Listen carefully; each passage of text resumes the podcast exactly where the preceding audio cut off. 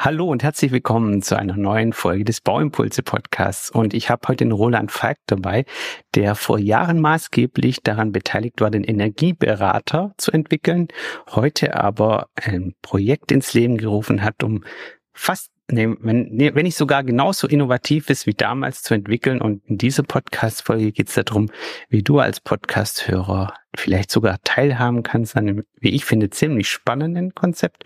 Und wir betrachten in dieser Podcast-Folge, was jeder einzelne Handwerksunternehmer in Zukunft vielleicht vertrieblich anders machen kann und wie er mitgestalten kann. Schön, dass du da bist, Roland. Hallo Achim. Und schön, dass wir darüber reden können. Freue mich auch.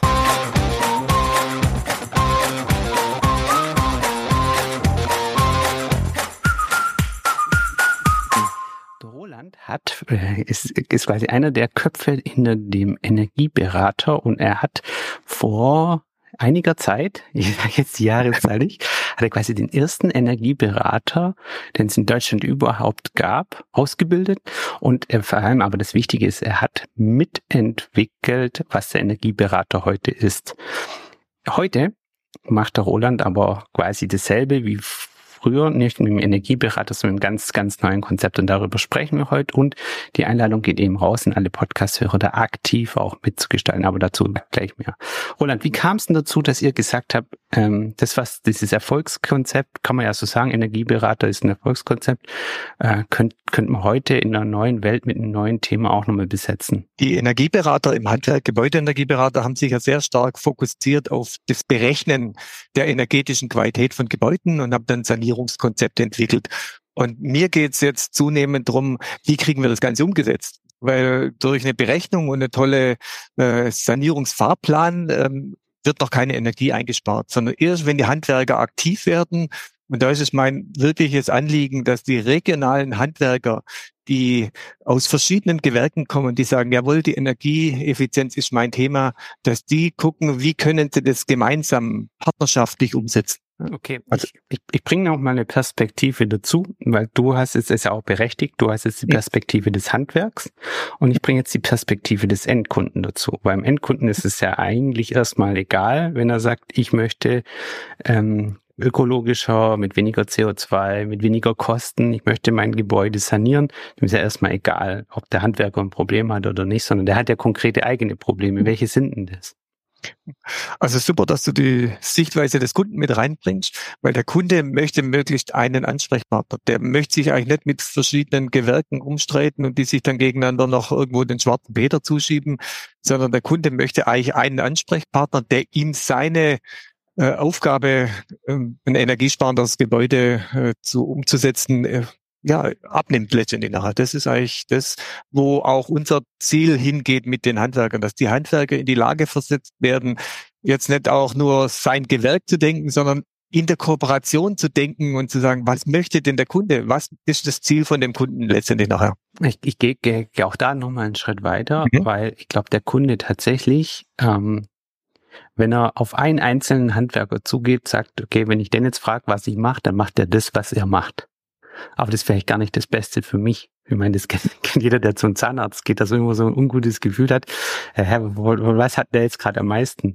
Und dass der, dass der Endkunde, denn ich meine, es ist ja auch politisch gewollt, dass man halt viel mehr den Bestand sanieren und weniger neu bauen, dass der Endkunde, der saniert, sagt, wie kriege ich jetzt eigentlich einen vertrauenswürdigen Partner, der für mich und für meine Anforderung das beste Konzept nicht nur auf dem Tisch liegt, also berechnet, der Energieberater, sondern auch managt oder umsetzt oder mhm. die Bauleitung da übernimmt, weil ich meine, wie, wie steuerst du, ich meine, es ist ja unglaublich schwer, viele Gewerke zu steuern, zu koordinieren, wie, wie kriegt das der Endkunde hin? Das, glaube ich, ist der eigentliche Schmerzpunkt des Endkunden, dass er sagt, habe ich Vertrauen darauf, dass ich das für mich Beste bekomme, anstatt das, was der Handwerker am besten kann.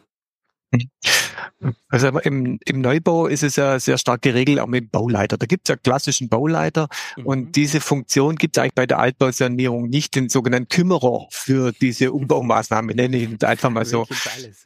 Mädchen für alles, genau. Und da haben wir eigentlich so diesen Gebäudesanierungsmanager. Und da geht es nicht darum, was der Handwerker jetzt am besten kann, sondern äh, letztendlich ist er zunächst erstmal über den Sanierungsfahrplan oder über das, was der Energieberater berechnet, klar, was für das Gebäude energetisch am besten besten ist. Und jetzt geht es ja darum, für die Umsetzung. Und da sollen dann die Handwerker, mit ihren Spezialgebieten sagen, okay, oh, das kann ich machen und wie können wir die Schnittstellen besser definieren, dass die ähm, partnerschaftlich zusammenarbeiten und da braucht es halt einen, der das Ganze steuert, in die Hand nimmt, äh, den Kümmerer und wir haben den jetzt mal so genannt als Gebäudesanierungsmanager mhm. und der braucht halt bestimmte Qualifikationen selber auch noch ne? Mhm. und kann sich auch bestimmter digitaler Tools zum Beispiel heute auch bedienen. Ist quasi eine Art Stellenbeschreibung oder ist es eine Art Ausbildung oder was schwebt dir da vor?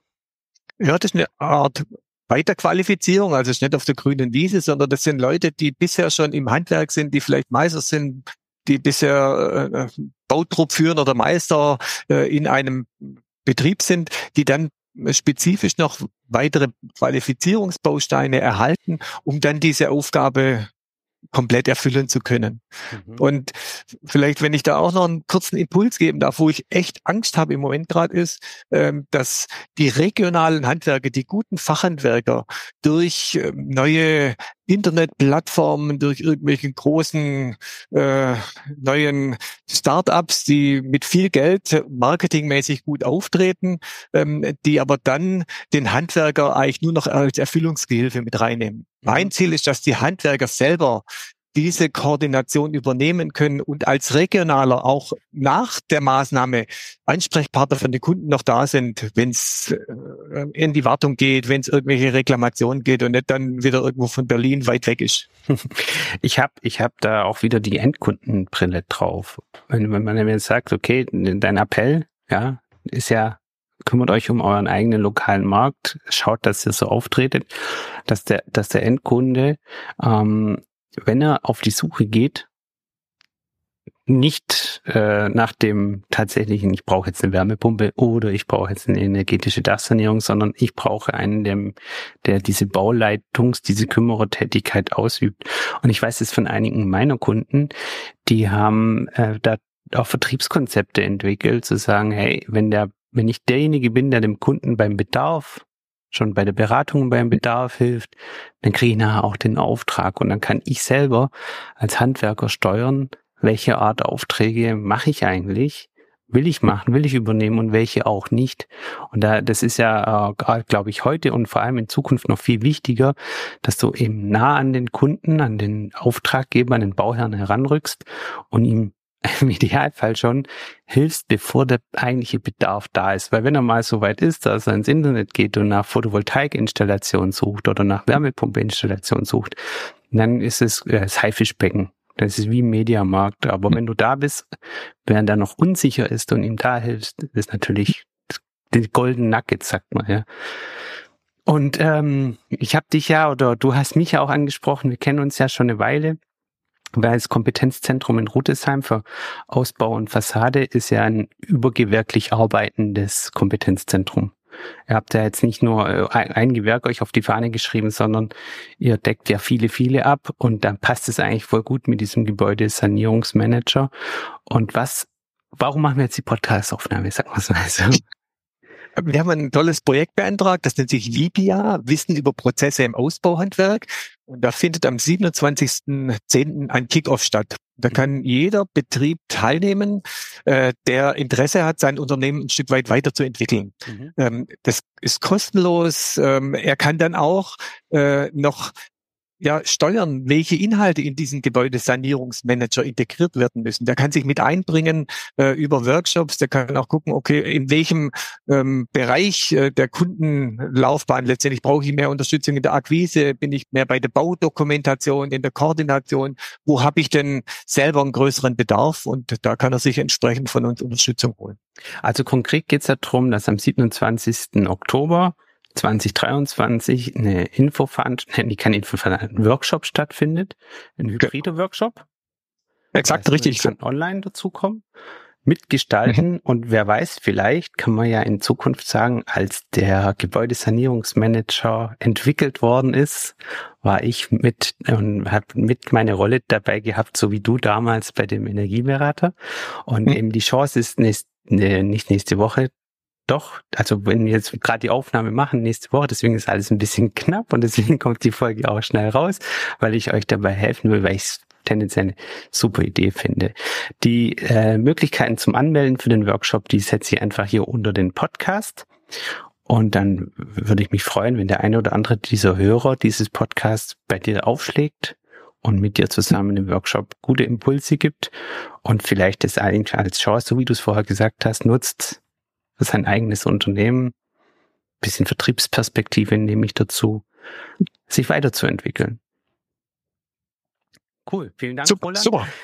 Das freut mich und ich hoffe, dass du auch dabei bist, Achim. Äh, also wir wollen auch Hersteller ein Stück weit mit einbinden von irgendwelchen digitalen Tools, weil darum soll es auch gehen, wie kann ich diese Sachen sinnvoll in der Zukunft nutzen, um mich besser am Markt aufzustellen. Ich habe ehrlicherweise meinen Terminkalender dazu noch nicht konsolidiert, aber das werde ich jetzt gleich machen. Und wenn ich Zeit habe, dann bin ich auf jeden Fall gern dabei. Vielen Dank, dass du da warst und viel Erfolg beim Workshop. Tschüss. Danke für das spontane Interview, Achim.